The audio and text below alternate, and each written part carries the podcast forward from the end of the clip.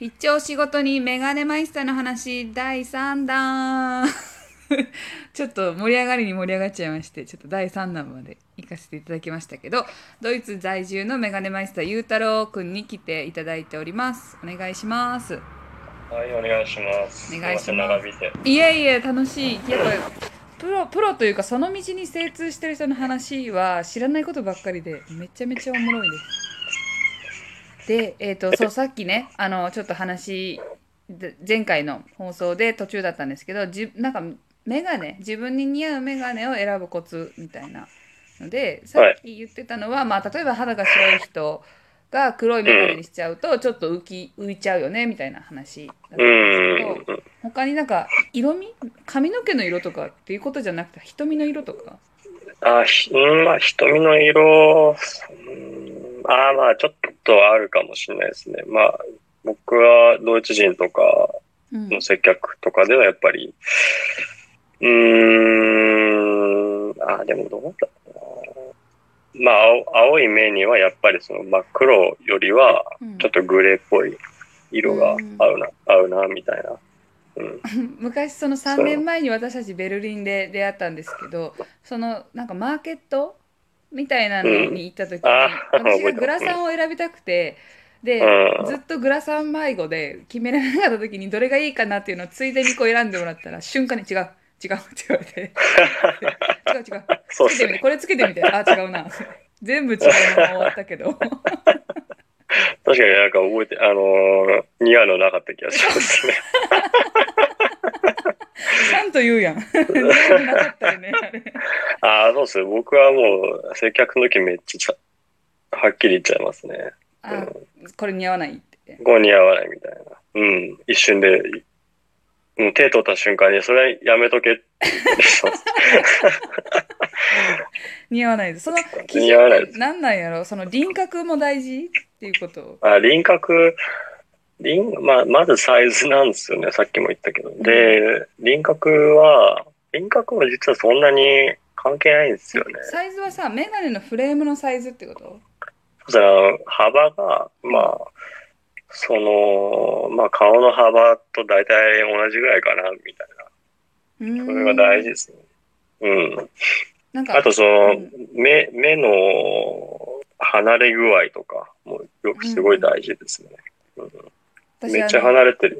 ジョン・レノンがさつけてたちっちゃいこう黒い丸いやつ、あれをしたいんけどすごい似合わないって言われたの覚えてるあんな感じ、あれちょっとおしゃれじゃん、なんかだからあれはまあ難しいと思いますけど、ね、まあでもかけてると馴染んでくるってこともあるんですよね。なんか最初これ似合わないなって思ったけど、なんか 1,2 ヶ月であれなんか似合うみたいなっていう、なるほどね、馴染み期間とかあります。ちょっとだから普通のメガネよりも3本目はちょっと個性的なやつにしたいとか、まあ、グラサンとかは遊びがいがあるからちょっと顔のフレームにしようと思って、白フレームのとか選ぶけど、やっぱりなんかこう白っぽくないな私と思ってやめちゃうけどそれを一回かけてたら白もしっくりくる人間になれるってことか。そうですね。俺結構本当そう思いますね。なんかこうジーンズみたいな感じで。なるほどね。こうなんか最初きついけどなんか洗わずに1ヶ月過ごしたらぴったりみたいな。汚い話なんとかなったみたいな、なんとかこう、そうブレイクインできたみたいな。メガネもあとちょっとその一つだけあるんですよね、その法則みたいな。すごい細かいっていうか、なんか限定的な話なんですけど、そのハート、ベース、野球のベース型の顔みたいな、そのこうエラが少し張ってて顔の長さがそんな長くないみたいな人は、ちょっと猫っぽい感じの人は、絶対そのキャットアイ型って言って、そのメガネの端っこ、両端にかけて少しつり上がる感じの。わかる、あれすごいダメ。そういう人。ダメ。似合う。あ、似合う。そういうのが似合うんです。うん。それが本当唯一の法則って感じで、まあ、もう四角かけたかったら四角やればいいし、丸かけたいなら、まあ、要はその自分をどういうふうに演出したいかによりますよね。うん。私は多分普通卵型っぽい顔の形なんですけど、別にそういう顔の形の人は比較的なりたいイメージで選んだらどんな目でもなんとかなる。うん。まあ丸、もう本当ざっくり言うと本当に丸はなんか優しめな印象になって、うん、で四角はまあ真面目な印象。うん。うん、で素材、まあ、メタルは少し老ける。で、プラスチックは少し、若くなるみたいな。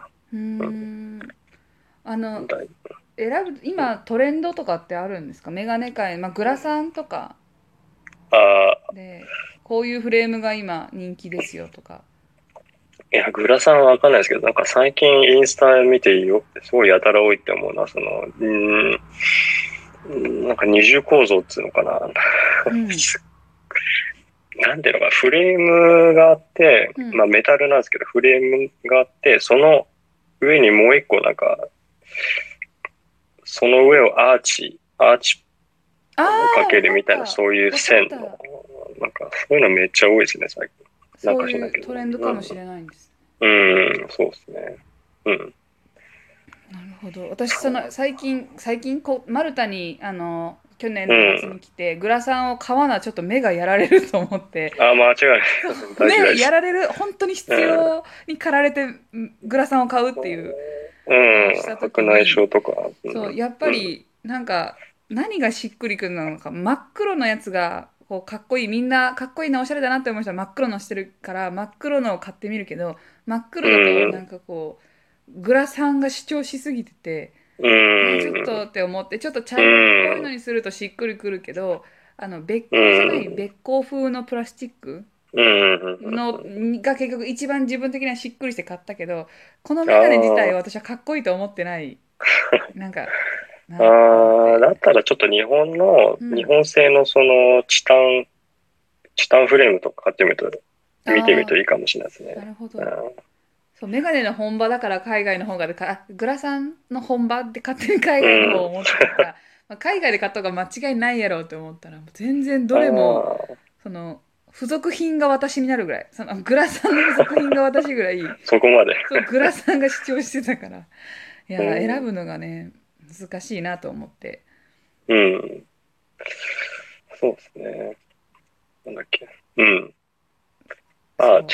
多分なんかメタルフレーム合うんじゃないかなって思いますね。だからベルリンの3年前のあの日メタンフレームに出会えてたら、あんなに強く似合わないって言われる人はなかったんや。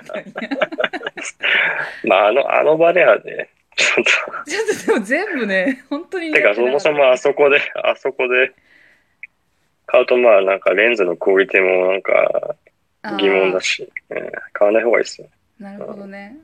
そう私1個相談があって、メガネを、目悪いんですよめっちゃ 0.021 とかぐらいすごい悪くて、でいつもコンタクトレンズしてるんですよ、でもコンタクトレンズでももうちょっと残り少なくなってきて、メガネがあるからメガネかけようと思うんですけど、1個はレイバンと、もう1個は多分日本製かな、すごい軽いフレームとすっごい軽いこの説明が下手やけど、メガネでレイバンはもうすでに度が合ってなくて、であとねかけた時に右耳と左耳の高さが違うからメガネがちょっと斜めなんよ。これってよくあるんですか？こう斜めなのが気持ち悪くてずっと。それは曲げればいいんですよね。まあメガネ屋に行って曲げてもらえばいいです。あ、この平行にしてほしいっていうふうに。そうできますよね。なるほど。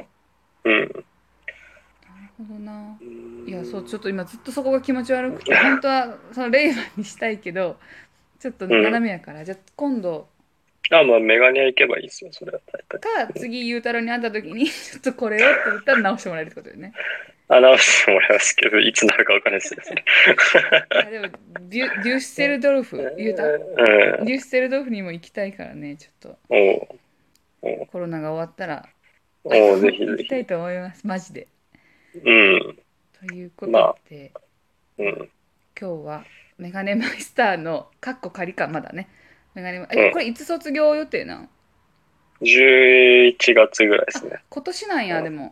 もう今年です。あ、じゃあちょっと卒業まで忙しそうだけど、メガネマイスター仮が、はい、メガネマイスター仮が取れた時ぐらいに会えたらなと思います。ということで、はい、今日はメガネマイスターのゆうたろうに来ていただきまして、こんなちょっとメガネの話が私はすごい面白くて、こんなのはなんかどっかでゆうたろうはまとめてるというか、なんかホームページとかブログとかあったりするんかな？あります。ノートを、うんノートっていうウェブサイトで結構メガネについて記事書いたりしてるんで、ぜひその、まあ、似合うメガネの選び方とかあんなきつくない、似合わないって言わない優しいタイプあ、そうそうそう優しいタイプ、そうそうそう、優しく分かりやすく解説してるんで、はい、じゃあそれをね、この放送の概要欄にもブログゆうたろうの、メガネのについてのブログの URL 貼っときますので、皆さんチェックしてみてください。ということで今日はベルリンからゆうたろうありがとうございました。はい、どうも。バイバイ。今日はありがとうございます。はい。